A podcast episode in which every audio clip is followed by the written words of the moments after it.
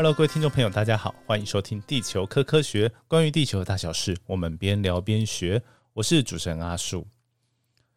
今天是我们《地球科科学》第二季的第二集。那在第一季的时候，我就有跟大家宣告说，接下来阿树会给大家一些比较不同感受的节目。啊，最大的改变呢，就是我会开始上传 YouTube，所以呢，讲讲话跟咬字的部分会开始比较注意一点。然后这样会比较简化我的一些编辑的过程。好，那再来呢，就是呃，主题呢还是希望可以尽量选比较轻松一点的。所以今天我们这部的缘起就是炎亚纶发表的单曲，叫《地质学家》。那这首歌非常的有趣啊，所以就借这个机会来跟大家谈谈，说地质学家都在做些什么。好，那还有一点呢，就是。呃，大家可能会知道 炎亚纶哈跟地质学家这个这个名词呢会挂上关系的，但就是当然他之前前一阵子前几年哦，他有讲过一些就是下雨啊引发地震的这些言论。好，那一开始大家都把它当成一些比较戏谑的玩笑或者是嘲讽啊，但是他其实后来也非常关注地震这些议题啊。那我觉得。从这个例子啊来看，我觉得非常的好的原因，是因为啊，这个呃艺人就是流行文化这边可以关注到一些比较科学、比较地震，尤其是地震知识跟防灾又有关系，我觉得对大家是相对非常重要的。那所以我觉得他关心这些，然后并且把它写成歌词，然后有点自嘲的方式来跟大家分享，我觉得非常的有趣，非常的棒。那所以呢，今天也这个借这个机会呢。来谈跟大家谈谈说，哎，其实大部分的人其实对所谓的地质学或者是地质学家啦，然后地震啊这些相关的范畴啊跟内容哦，那甚至也有很多呃误解跟迷思，然后借这个机会呢，跟大家来一一的探讨。好，那首先呢，我们就很简单的用维基百科的地质学家这个条目的中文哦，它里面呢有排序说地质学家都在。做哪些领域的研究？那我们跟大家一一介绍。大家会发现到说，其实哦，地震在这里面是占非常非常非常少的部分啊。那当然，这个维基百科里面当然都有写一些说明啊，但是呢，有些非常的简要。所以呢，今天阿树呢尝试就是说，把这个一句话的说明呢，可以变成五到十句话，让大家更清楚的了解说啊，什么是地质学？那地质学大概涵盖了什么范畴？好那首先第一个，它上上面写的就是经济地质学。好，那上面写的是说研究矿床的成因跟形成的机制。那所谓的经济啊，其实就是呃民生经济。那一开始其实人们对于地质学的认识啊，就是呃先不管那些什么恐龙啊、化石那些，一开始大家其实就是很去探究这些石头它到底可以干什么，土壤可以做些什么。所以经济地质学就是有点像是把这些地底下的东西变成我们可以用的资源有哪些？好，然后矿床的意思就是说，它所谓的呃有一些矿产资源哦，说不管是大家比较常知道，应该是煤矿啊，或者是金矿、铁矿、铜矿啊，这些矿呢，它其实矿床呢，它有一一定的，就是它会出现的地方一定有特定的原因呐。啊，所以呢，这些地质学家就是主要在探讨这些哪些地方哦比较可能会有这些矿产。那发现到这些矿产之后呢，我要怎么样去开采比较好啊？那属于经济地质学的部分。好，那第二个条目呢，它写的地球物理学啊，其实我们常常还有另外一些人就会被称为叫做地球物理学家，而不称他为地质学家。为什么呢？因为他其实用的是非常。物理的方式在研究地球的哦，所以在维基百科上面的条目，他也是写到说，运用重力啊、地震波、电跟磁的物理方法来研究地球的应用科学哦。那讲白一点，就是呃，这些物理方式呢，就是我们在物理课上面哦，不管是高中或者是大学会学到的一些知识内容呢，我把它用在研究地球上面。好，那所以其实这边刚刚有提到说重力、地震波嘛，那地震波其实它地球物理学家哦有一部分呢就是研究地震波在地底下走的样子，但是它不完全是用来做真正的地震预测啦，或者是防灾方面它是用来了解地底下的构造。比如说呢，我们课本上面都会教说，地球有地核、地函、地壳这些分层的构造啊，或者是啊有哪些板块啊啊，那些其实很多都是靠这些地震波，呃，经过地底下那些波速变化哦去得到的。那这在高中地壳也会教啦。那其实还有很多啦，就是用电啊、用磁的方式，其实都可以知道一些特性。好，那再来就是地球化学。那地球化学其实它是可以。非常广的哦，除了物理以外，化学其实等一下讲到的一些哦，学就是地质学的一些领域里面呢，很多很多都会用到地球化学。那如果从地球化学最根本的原因，其实在如同维基百科上面讲的，就是研究岩石的化学组成性质跟矿物的性质的应用科学啊。它的意思就是说，今天我这石头呢，它到底含有哪些矿物？研究这个呢，可以帮助我了解它，说它过去是怎么样形成的一些机制。好，然后呢，矿物啊，其实科呃科学上呢，对矿物的定义呢，是说它的成分呢，它是有固定的，然后呢，它的排列也是有一些固定的方式。那形成这些固定成分跟固定排列呢，它背后一定有一些原因哦，比如说岩浆它在冷却的时候，它会慢慢的呃分化出不同不同的矿物，所以呢。我们研究这些矿物就知道说啊，这个岩浆以前温度在什么样的状态？哦，那它形成的年代可能也有办法去推估。哦，那是这是比较简单的的一些概念啊。那其实地球化学还有很多应用，等一下还会继续讲到。好，那再来呢，就是啊，在这个就会讲到了地质年代学。好，那年代学呢，就是啊，这些岩石到底是什么样时间形成的，然后多早以前形成的，那它经历过什么样的作用？它呢是有被板块挤压呢产生变质的作用呢，还是呢形成哦矿化，所以就形成金矿啊，或者是像金瓜石，它的金矿其实是背后有一些作用而造成的。好，那或者是有一些地质事件，比如说陨石撞到啊，改变了那个局部地方的地质的条件等等。好，那后面还有讲到它是一种同位素的地质学，其实同位素就是。呃，地球上有很多元素嘛，还有很多的同位素。那经过一些衰变，它会转变成另外一种元素。好，那这些元素在转变的过程呢，它其实就是化学的一些理论嘛。所以呢，其实在了解过去的地球的年代，尤其是很古老、很古老的哦，地球起源的这些年代呢，它会用到很多的地球化学。好，那接下来呢，就是地貌学啊，地貌就是地形。哦，地球的外貌啦，好，那这种地形地貌学呢，它有点像是呃地理系的自然地理在呃研究的一个范围啊。那个地貌就是地表的样子，那为什么会产生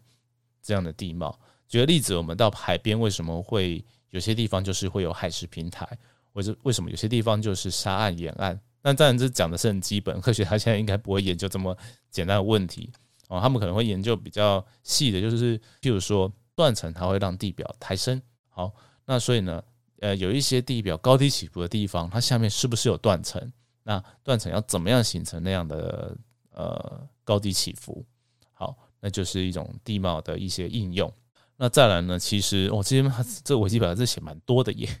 一 一来讲真的是有点多那。希望大家呢，嗯。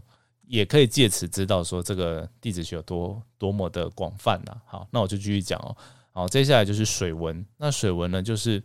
呃，其实地球科学在讲的水文，大部分都是在地底下的一些水的一些运动。那这些东西到底我们日常生活中也会用到？好，地下水啊，它的高度对于我们想要，比如说挖隧道、盖房子等等的这些建设呢，非常重要，就是。如果地下水在我们要挖的地方，你想想看哦，我们如果到海边去挖沙，然后挖挖挖，呃，挖到一个深度之后，哎，那海水会，就是你挖到其实地下水面，就是海水会进来，那等于那个洞里面都是水。那哦，那如果我们移到陆地上来，你往地下挖，我现在是要挖个捷运，好，但是你挖了一一堆水，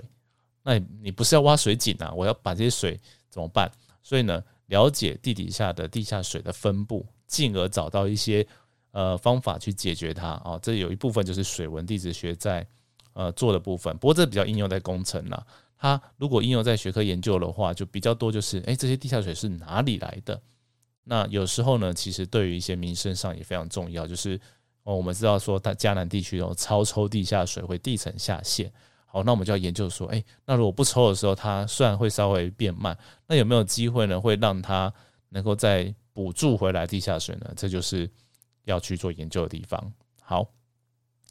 然后再来呢，就是火成岩的火成岩，其实跟呃这个维基百科后面还有写一个火山学了，我把它放在一起讲，它其实蛮多哦火山相关的这些化都是跟化学成分有关的，因为。火成岩呢，它其实蛮简单的，就是它是地底下的岩浆喷出来形成的。好，但是呢，这些岩浆，哎，从深比较深的地方，比较靠近地寒地核的地方，哦，一路窜到地表，这种岩浆跟嗯，在地表浅层，因为局部的呃地质的作用，它被加热啊，被熔点降低啊，被融化成岩浆的这些呃成分呢，其实是不一样的。所以呢，地质学家。或者是地球化学家，他去研究这些呃化学的成分呢，他就可以知道说这岩浆哪来的，它代表说地下发生了哪些事情。好，那再来它的条目就是同位素地质学。其实刚刚它其实这边有一些重复了，维基百科有些重复，重复的地方我就不会多谈了。对，同位素地质学刚刚就是在地球化学那边就讲到了。好，那再来就是变质岩啊，变质岩它也是。当然，大家可想而知嘛，变质岩为什么会发生？它一定是有地底下有一些呃加热啊，然后就是刚有岩浆它周围的加热变质作用，或者是你板块挤压推挤啊，哦造成了一些呃褶皱啊，或者是呃很严重的变质岩。我们如果去泰鲁阁九曲洞那些地方呢，就会看到说啊这些奇岩怪石啊，呃纹路非常的漂亮。那这些呢都是变质作用造成的。呃，研究这些呢，当然也可以研究以前啊的地球发生了什么经历哦，台湾岛是怎么样被挤压起来的哦，这些古老的变质岩都含有这些资讯。好，那再来就是海洋地质学，哇，这个非常的广哦。好，那因为呢，你想想看哦，我们地球上啊有七成是海洋嘛，三成是陆地，大概是这样了。好，那等于说七成海洋的海底。啊，这些都是海洋地质学家的范畴哇，你就知道这里有多广泛了哈。好，那当然这么广泛，大家可能研究不完。那近年来大家海洋地质学研究的一些项目是什么呢？一个呢就是像呃，我们知道说啊，东日本哦三一大地震，好，那这些地震呢，它是来自于哦海洋地质、海洋地底下里面发生的，所以呢。呃，利用一些刚刚讲到的啊，地球物理的方法啦，或者是我们直接到那边去钻探一些岩石啊，然后可以去了解。好，那所以呢，它其实讲白了就是我们很多地地上哦，可以在海里面操作的一些呃科学方法，它拿去用就是变成海洋地质学了啊。差别就是要坐船了，我是这样这样理解的。但是它真的是尺度会做的比较广一点。好。那再来啊，当然它还会跟一些海洋的生物交互作用也有关呐。对，好，那再来呢，就是啊，也两个一起讲古气候学跟古生物学。古生物学呢，大家可能直接会联想到就是三叶虫啊、恐龙啊这些的，但是啊，地质历史中这些化石啊是非常非常多元、非常多种类的，它久远到好几十亿年。然后甚至到很近代，如果我们要把呃地质的尺啊，在近代里面切得更细的话，其实很多近代灭绝的生物呢，都可以帮助我们去定出这些呃地球的历史。啊，这些化石其实非常的重要。那当然有时候我们会用很小很小的超微化石，或者是有孔虫哦，这这两种呢，它是非常小，到显微镜底下才看得到的。但是呢，它是在呃，通常都是在海洋。分布的一些带壳的藻类啊，啊，这些呢，它死亡之后呢，它可以代表说它当时死亡，呃，生生存的时候的那个环境的指标啦，跟年代的指标，所以这些生物都非常重要。好，它是很多是古生物学在做的。那同样的这些生物，我刚刚讲到嘛，它可以反映到过去的地球的环境，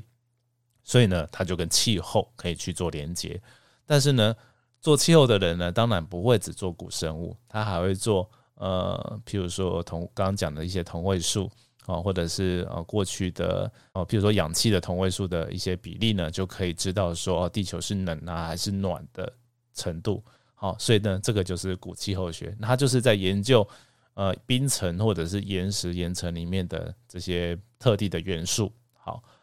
再来啦，就是土壤啊，土壤学其实它比较像是一个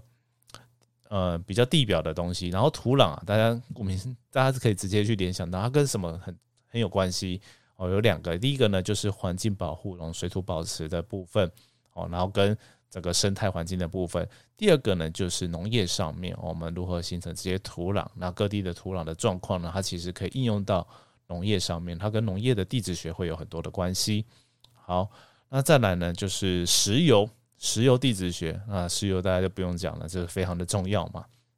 石油是怎么样形成的？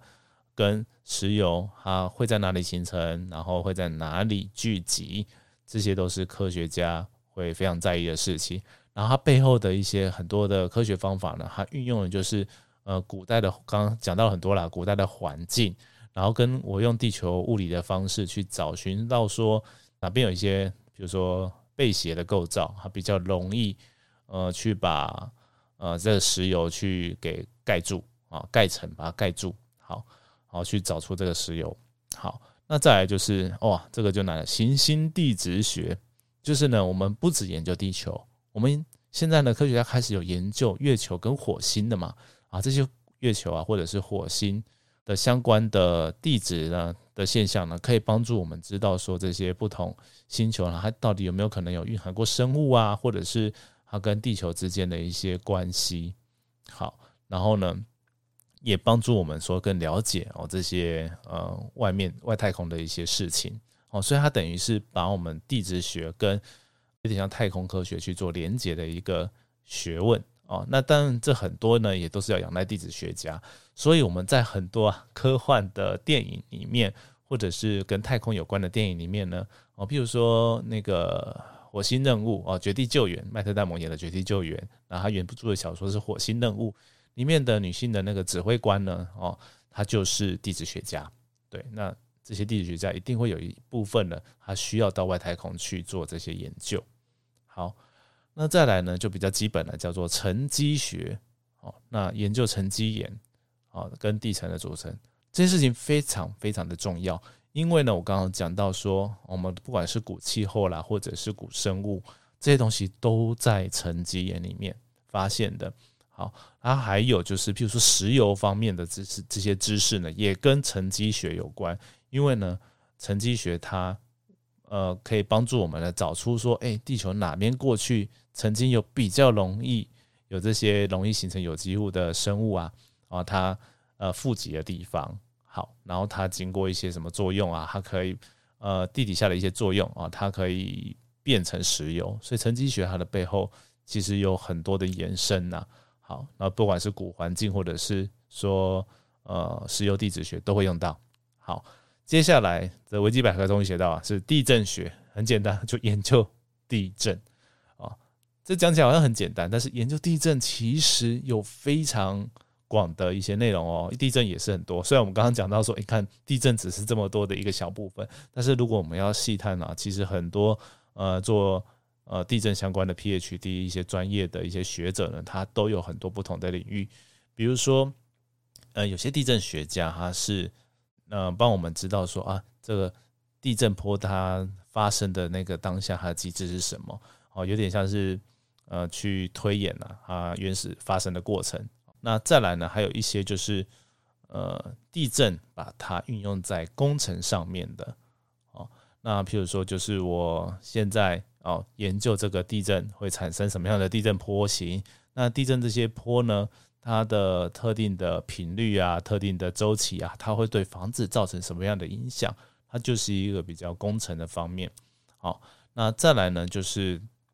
呃，地震的地质学其实也是有有一些相关。譬如说地震，常常常我们像台湾呢，我们就看到说九二一地震，它会在地表造成了很大的错动。好，那另外呢，就是像呃马国凤老师哦，他都有专，就是会到那个。呃，像九二一去及地震去车龙埔断层钻井，然后后来也在米伦断层这边钻井。它一方面呢是利用钻井知道说这个断层带上的状况，让我们知道说啊，在发生地震的当下，这个断层带上发生了什么事情。那另一方面呢，也是把呃地震仪呢放到哦地底下哦断层的附近去做一些实验。它等于是一个结合呃大家好像所认知的比较传统的地质跟地震学的一个领域的研究，所以说其实地震光地震学这个东西其实都讲不完呐。对，所以常常也有人哦是把它另外再分一个类叫做地震学家啊，专门研究地震的学问的。好，那再来呢，还有就是这边有写到构造地质学家。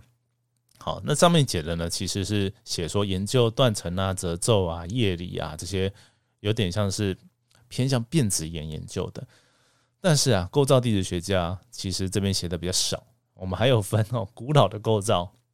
跟新构造。那以前不会讲说我是古老构造地质学家，就会讲我是地构造地质学家。那传统就是研究这些变质的构造。但是呢，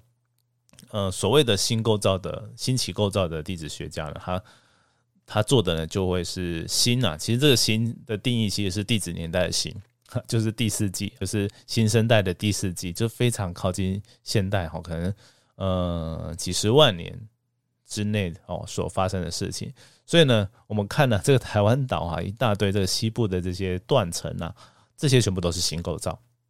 对，那不管它的历史可能都比人类还久，但是它还是新构造。好，那所谓的对啊，像所谓的新，就是你就可以看到说啊，这个地质的呃历史哦。在看那个历史的感觉呢，跟我们人类在看地历史的感觉是非常不一样的。好，那最后呢，在维基百科上面有写到火山学，那这个前面我们也提到，所以我就不再提了。好，那这里面呢，其实呃还有一个东西还没有提到，就是所谓的工程地质学啊。工程地质学呢，就是呃讲一个大家可能比较好连接的，就是我们去野外找到顺向坡。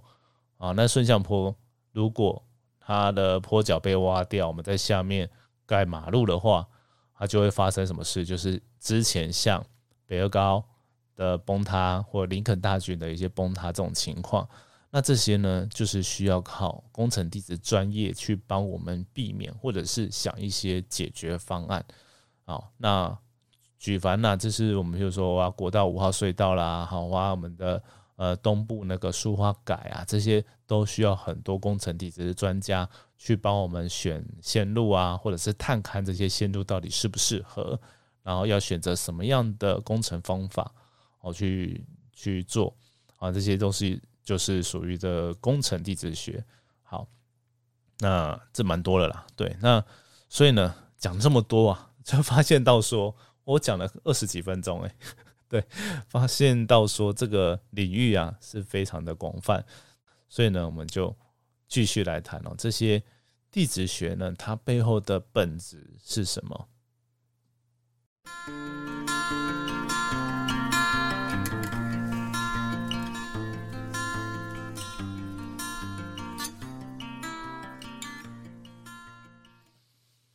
好，刚刚前面讲的非常的长一段哦，就是说各种地质科学的学者领域哦在做些什么。那到底地质学是个什么样的东西啊？它的本质是什么？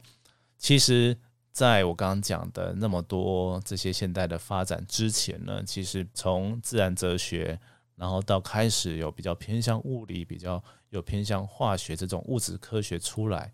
的时候呢，还没一开始还没有很明确的所谓的地质学这个这个学门呐。哦，那这要讲这科学史可能会有一点长哦。那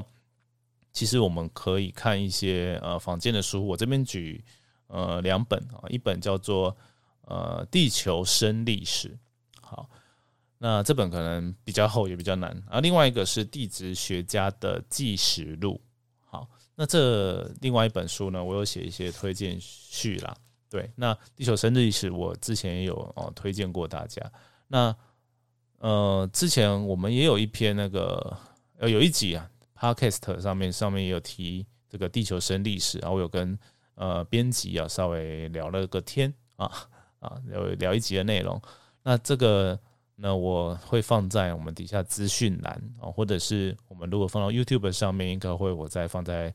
嗯资讯或者是留言里面了。好，那这个地球生历史啊，它里面呢其实就讲说，哦，我们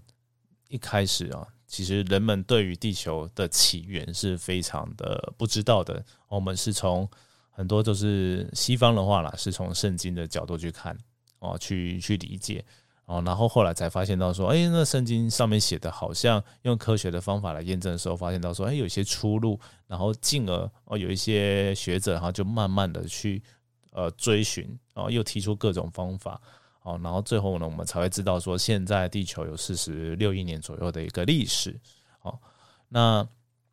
那这这等于算是一种像是科学的革命，就是以前的人啊，这。的认知呢，哦，跟现在不一样啊。现在的是慢慢的，去发现到一些新的认知，去修正以前的内容啊。这是在西方的部分，但在东方就比较少，因为东方对于这些地质啊，那都是偏向我刚刚讲的一些经济地质学，就大家都比较在意到说怎么样去实际的运用它哦。所以东方的呃古代呢，其实比较着重这个哦，就是以前我们有很多厉害的建设嘛，就是盖运河啦，或者是盖一些。重大的一些呃民古迹的建筑啊，它其实都需要用到一些呃工程地质相关的知识，然后或者是我们知道说哦哪地方有矿产这些哦比较应用方面的地质的知识，这是在东方文化比较多的哦。我们的文化可能可能没有像圣经这个会呃让让人会觉得说我想要知道些地球的起源是怎么样好。那所以呢，其实我们看一下那个地球生历史啊，它整个呃章节啊，它就会告诉他说，哎，对，地球地质啊，它其实是一种历史哦的科学哦。我们知道说地球过去发生什么事情嘛，这其实就是用科学方式去了解然后地球的历史。好，那也因为这样，我们知道说，哇，地球啊的历史是非常深远、非常长的。然后我们现代，我们这对于时间的概念呢，如果套用在地质时间上面，哇，那就非常不一样。对我们地质时间呢，你可以想象到几几亿年前发生的事吗？很难嘛？对啊，就是对。那对于古呃刚开始发展这门学问的人，他会觉得说，哎，就很远啊，看不到尽头。对，但是呢，在这些地质学家的努力下啊，我们慢慢的看到说啊，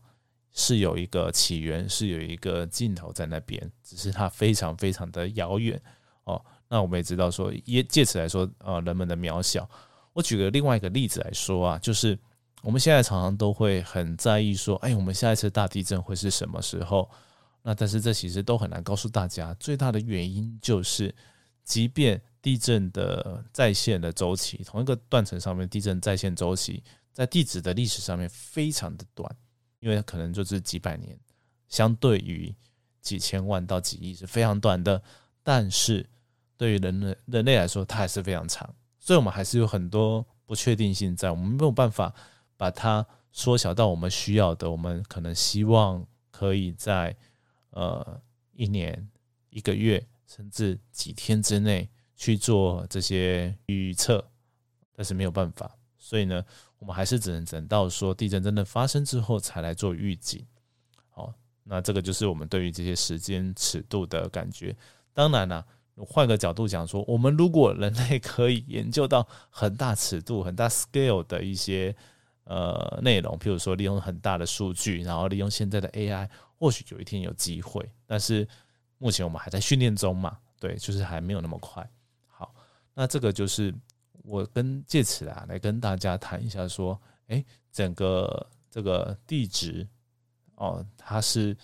之所以它是伪科学，那它又是一个很特别科学的理由在这里哦，它跟嗯传统的这些物理化学会有点不太一样。我们地质学呢很难去做，也不是很难，就是你很难是，对啊，是很难，就是做实验啊，比如说做实验这件事情，我们不可能重现。板块运动，哦，但像阿树在做硕士论文的时候，就是利用哦实验室里把它缩小的模型，我用模型的方式，啊物理模型的方式做一个实验室等级尺度的板块。同样的呢，我们在实验室里也可以用电脑的方式去做一些模拟。那这个东西呢，其实就有点跟直接做实验啊。譬如说，我们不可能像就是在地质学，我们不可能用伽利略的那种自由落体实验来去重现板块运动，诶，不可能的事情哦。因为时间尺度差这么多哦，那空间尺度也差这么多，我们没有办法。哦，那呃，地球科学呢，或者是地质学呢，它有很多的呃成分呢，它都必须需要像我刚刚这样子，比如说类比的方式，我去做一些简化，去做一些模拟，那甚至呢，就是把我调查的东西呢，去做一些分类，就是说三大眼泪这样分出来之后，哦，它可以进一步的去解析很多事情。那这样子就是地质学家他们在做的事情啊，它它也是一种。科学是因为我们还是想办法去把它做一些量化啦，或者是说做一些有系统化的分析。好，那这就是地质学的本质啦，我觉得啦，对，就是在我呃长期的一些学习当中啊，我得到的一些心得。好，所以呢，今天呢，就是既有这个炎亚纶的这首歌啊，然后跟大家常常不知道地质学家到底。在做些什么，或者是说我今天告诉你我是地质学家的话，呃，你可能也不太清楚，你可能会很笼统的想呢，我说哦，我是不是常常就是只去出野外去看石头的这个人？哦，那其实更多更细的，对。那虽然阿树并没有去深究了解这些研研究里面的细节，但是身为一个从这个地质相关科系毕业的人呢，其实还是啊，我可以跟大家这样分享一下的。好。那当然了，关于炎亚纶这个 MV 啊，好，我还是有想要做一部影片来跟大家说，对，来跟大家聊一些哈啊，影片中里面的地球科学。那但是做影片比较久，我 大家给阿叔一点时间哦，跟 Podcast 的不太一样，所以呢，大家期待一下，阿叔会开始慢慢的，除了把 Podcast 放到 YouTube 上面，也会尝试做一些比较短的。一些介绍型的影片在 YouTube 上面，好，那就请大家呢记得啊，来订阅追踪，好，按赞订阅追踪，终于可以讲这件事情了。好，那希望呢今天呢大家呢可以学到一些关于地质学是什么的一些知识。好，今天的地球科科学就到这边。好，那阿叔呢其实有接受大家懂内赞助，欢迎认同阿叔理念想支持的朋友呢，请阿叔喝杯咖啡增加创作动力，详情请看资讯栏。节目就到这边，我们就下次见喽，拜拜。